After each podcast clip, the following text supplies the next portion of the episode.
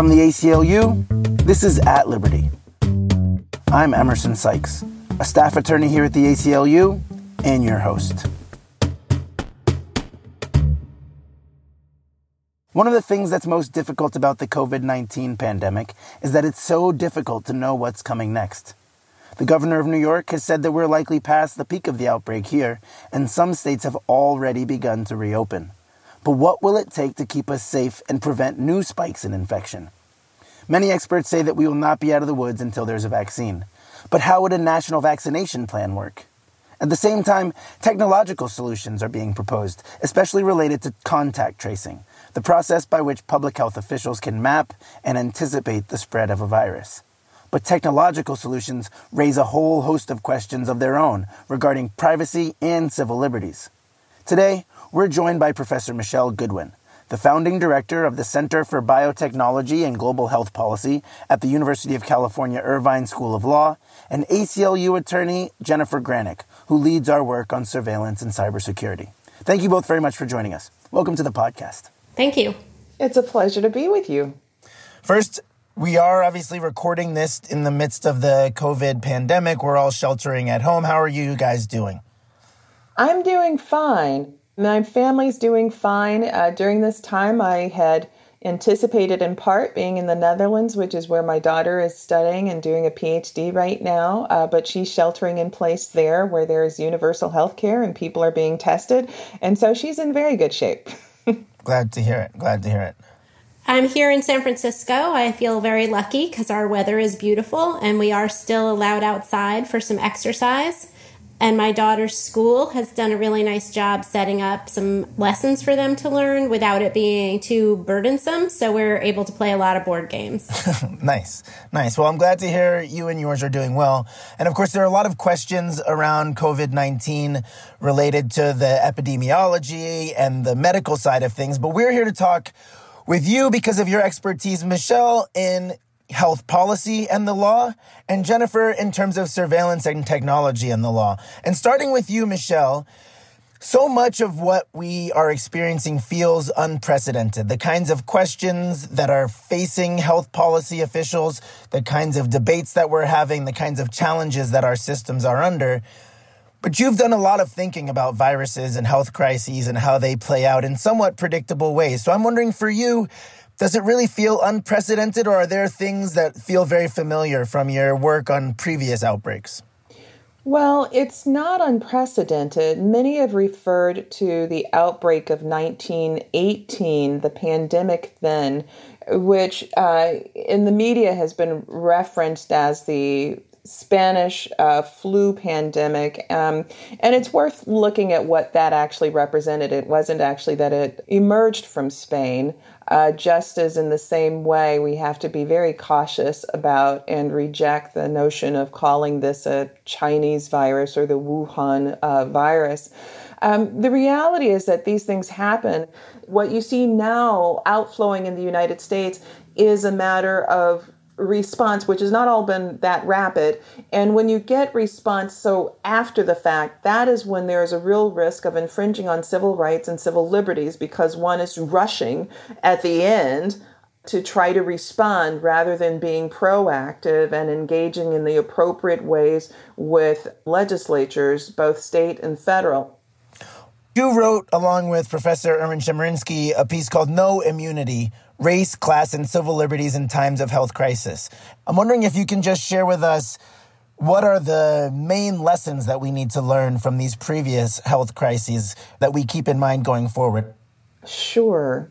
Well, as we think about these issues, there are times in which there is an actual disease, an actual virus that we need to pay attention to and that we should use medical science and should calibrate, you know, through epidemiology and public health how exactly to address it. But also one serious concern is the fact that health and safety has been used as a proxy for discrimination. You know, just a century ago with eugenics in the United States, that was played out as a kind of health issue that the United States was being swamped by people who were considered socially and morally unfit. That was actually sort of framed in medicine. When the case Buck v. Bell went before the United States Supreme Court, it was a case that was framed as a public health kind of issue where the United States, where states needed to start sterilizing people who were considered unfit. You know, as Justice Oliver Wendell Holmes said, three generations of imbeciles are enough.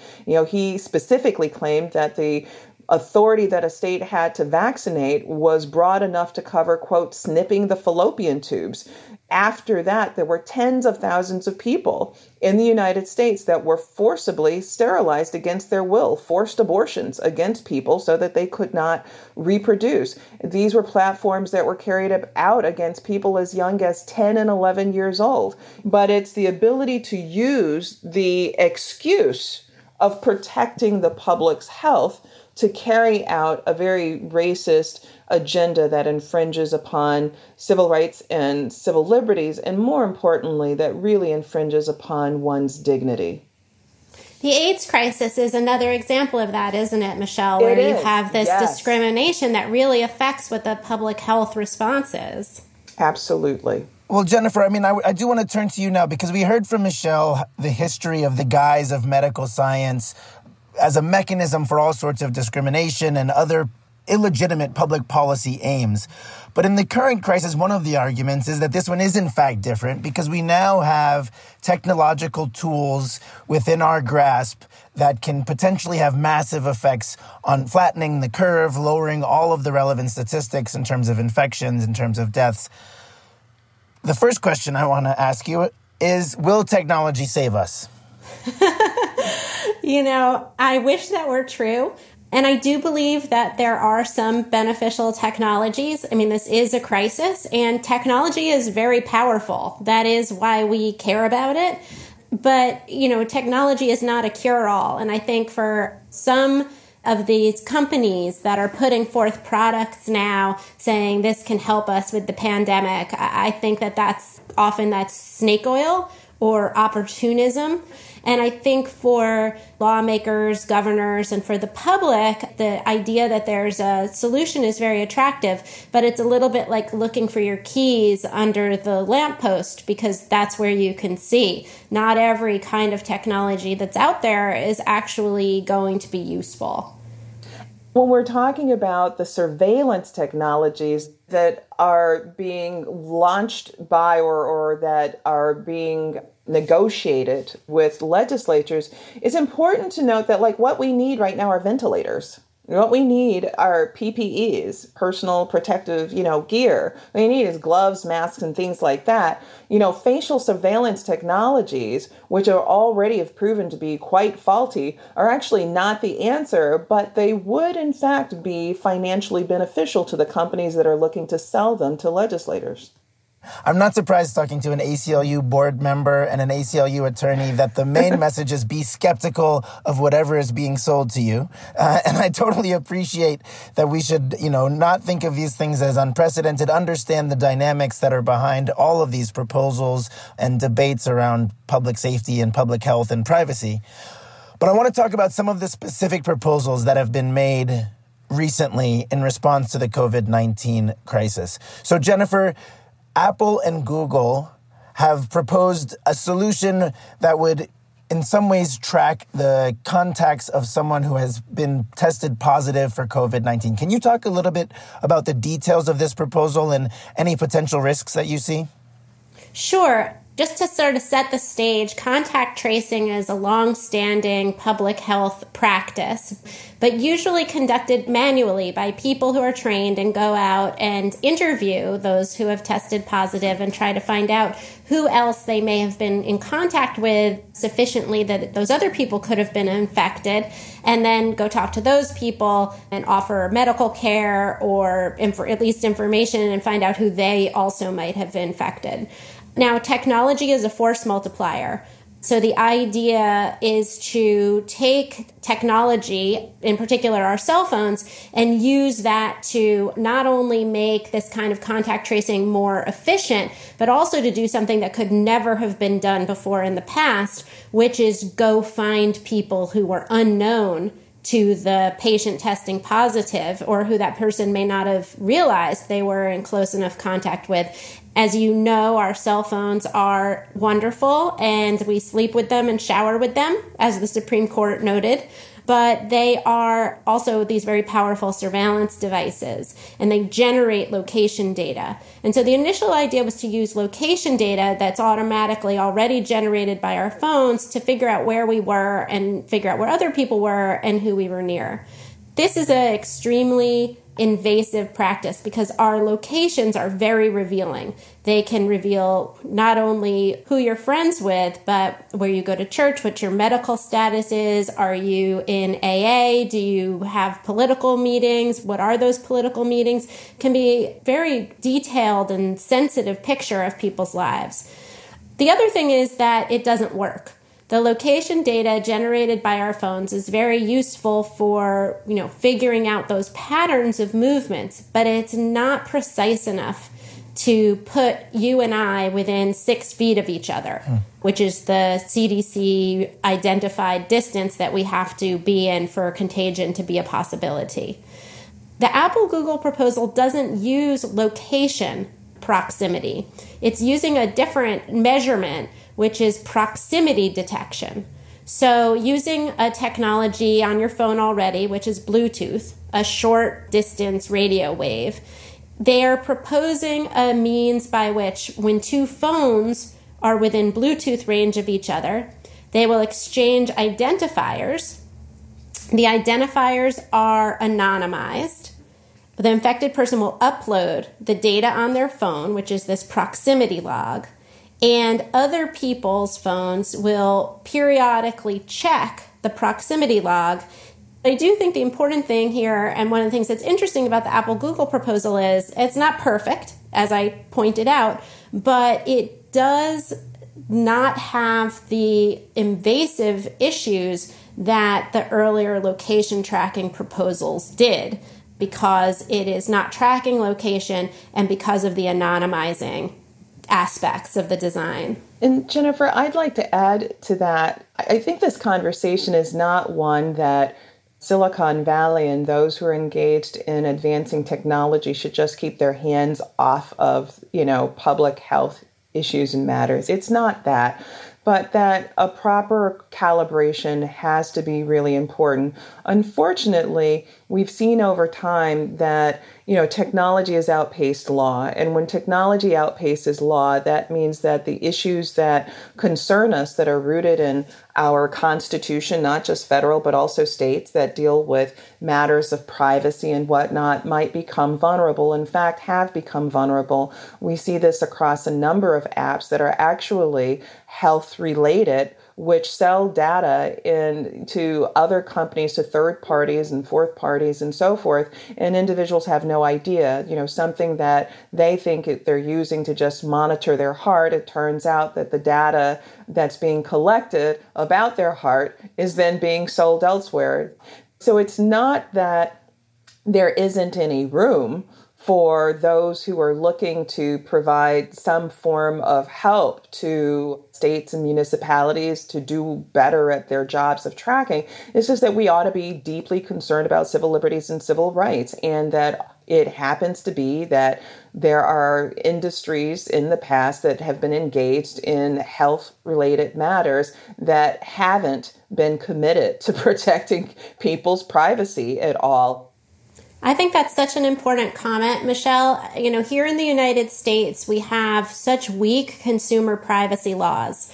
And so we really need to be vigilant about how this data is used. We need to be sure that if data is to be collected, it's for a public health purpose and that you know, public health experts say that it will be useful that the data is collected only for those purposes and used only for those purposes, that people understand, you know, what's happening with their data, and that it's destroyed when the public health emergency is over and whatever surveillance infrastructure has been built and I think surveillance infrastructures are very dangerous, but whatever surveillance infrastructure has been built, it'll be torn down at the end we don't have a good track record of that in the United States. And it's one of the reasons we have to be so careful and make sure that privacy friendly technological design is super important, but privacy protecting policies and laws are every bit as important, if not more so.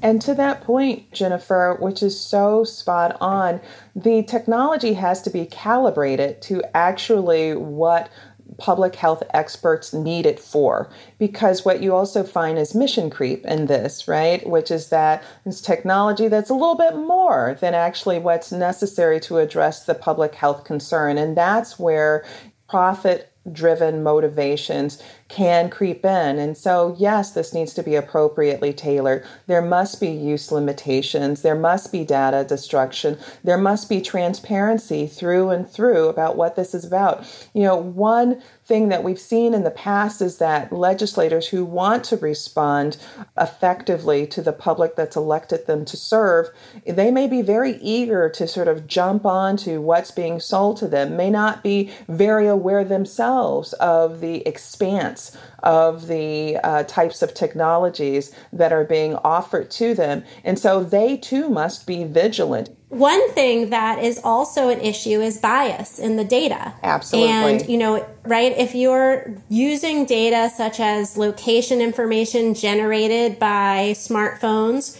or from health tracker apps or, you know, those sorts of body worn devices, there are segments of the population that are more likely to have those things than others. And there's just going to be bias built into that data. And if that data is used for something really important, like deciding where public health resources should be directed, then that necessarily means that you're going to undercount low income communities in particular that aren't, you know, splurging on these technological devices. Sure. Or on the other hand, Jennifer, because there are certain communities that might in fact have smartphones because they don't have computers and they use their smartphones, those communities might be policed in more intensified types of ways, in ways where we know the technology has been faulty, and that's with the facial recognition technology. It's been faulty. We've already seen that. There are books that have been devoted to looking at this. Ruha Benjamin's brilliant work. She's a professor at Princeton. Race After Technology. It's a book that's worth, you know, your listening audience uh, to pay attention to.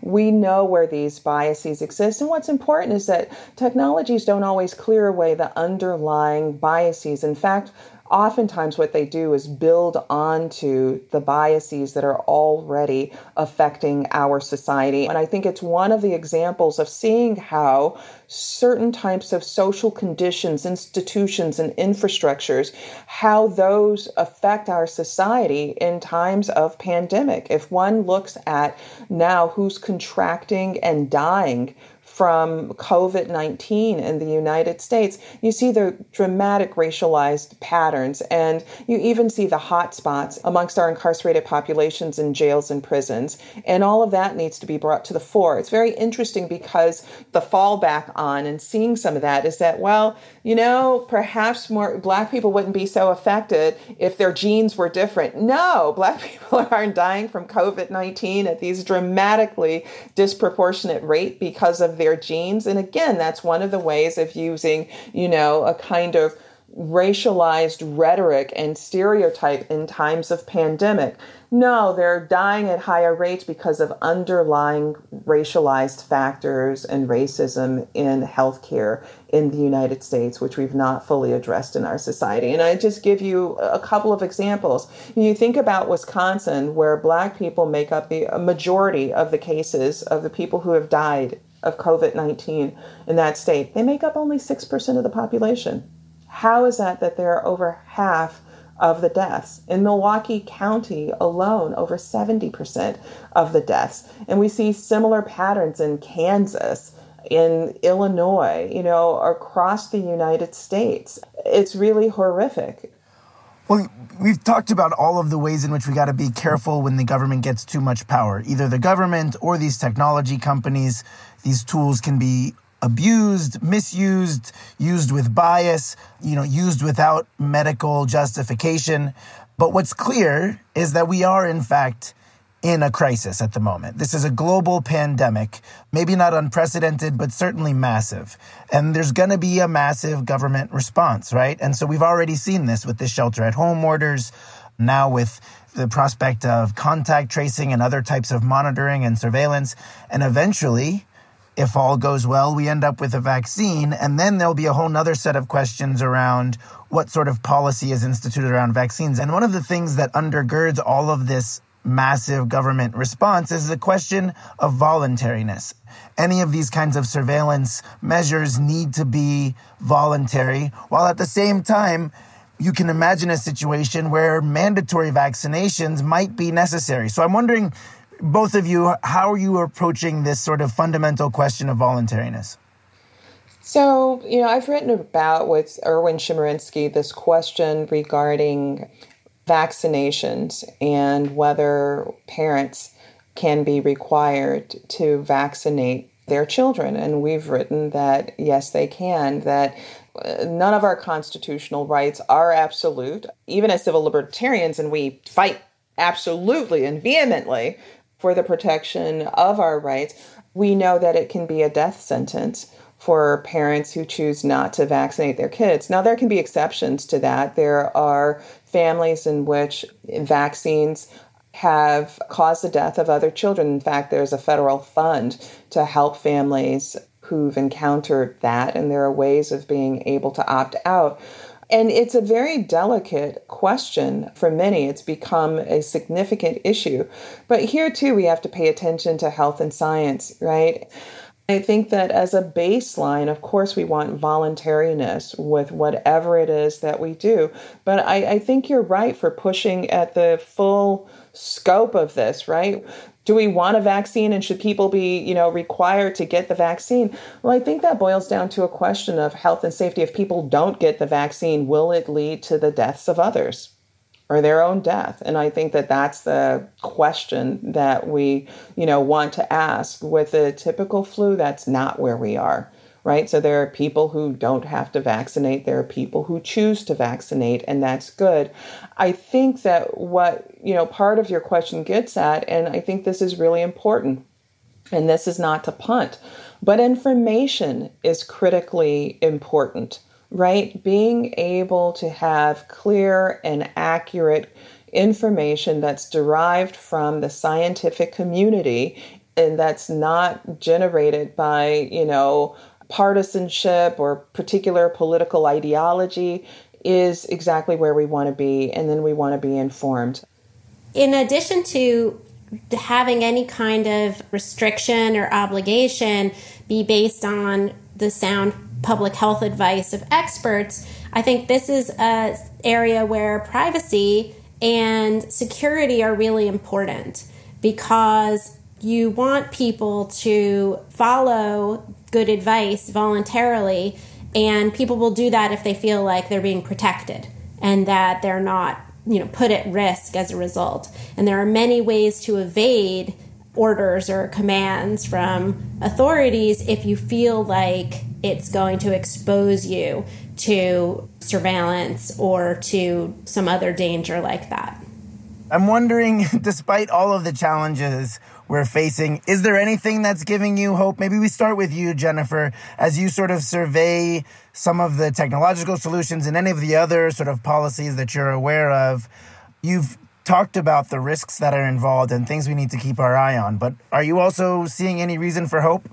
I mean, I do see that there are lawmakers, um, governors, decision makers who are talking about privacy and you know want to take it seriously. And I do think that there are proposals for use of data that are designed to be privacy protective and provide information to public health professionals. For example, we're seeing a number of initiatives where aggregated and anonymized data is being used to try to predict where future outbreaks are going to happen, or even where shelter in place is working or where it's not working. And if the data is truly anonymized, those types of things can provide real insights to experts. We worry, of course, about bias in the data, as I mentioned, and about like how the information is going to be used. It should be used to encourage people and not to punish them because that is absolutely not helpful. But I do think that as part of this conversation, there has been a lot of attention and interest on the part of authorities to, and a lot of understanding that we don't need to trade civil liberties and public health, that we can actually protect both. And I find that heartening. Yeah, I agree with that. You know, we can harmonize protecting the public health and promoting and protecting civil liberties.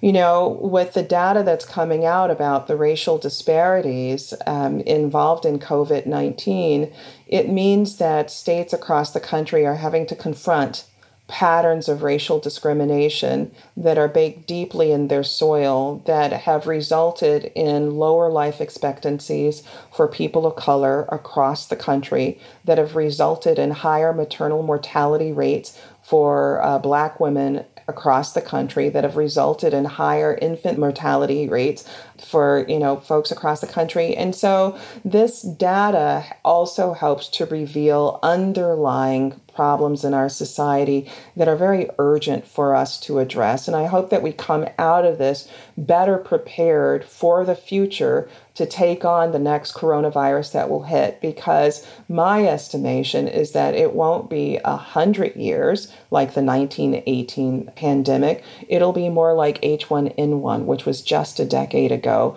And the next one may not wait a decade. The next one may be on hand within the next few years. You know, Michelle, the other thing I think about that is just, you know, our health rises and falls together right now. Absolutely. In particular, right, because of the particular nature of this virus.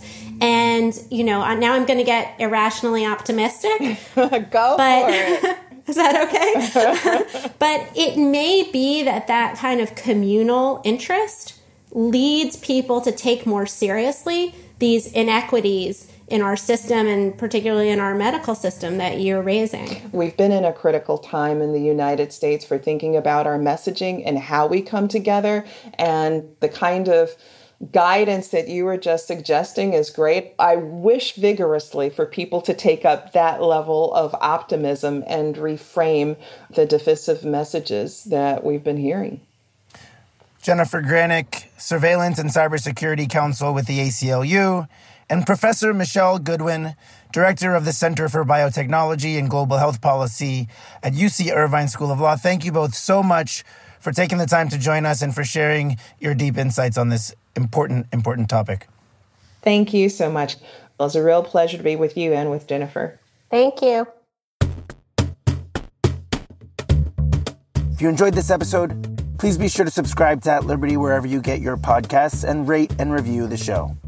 We really appreciate the feedback. Till next week, peace.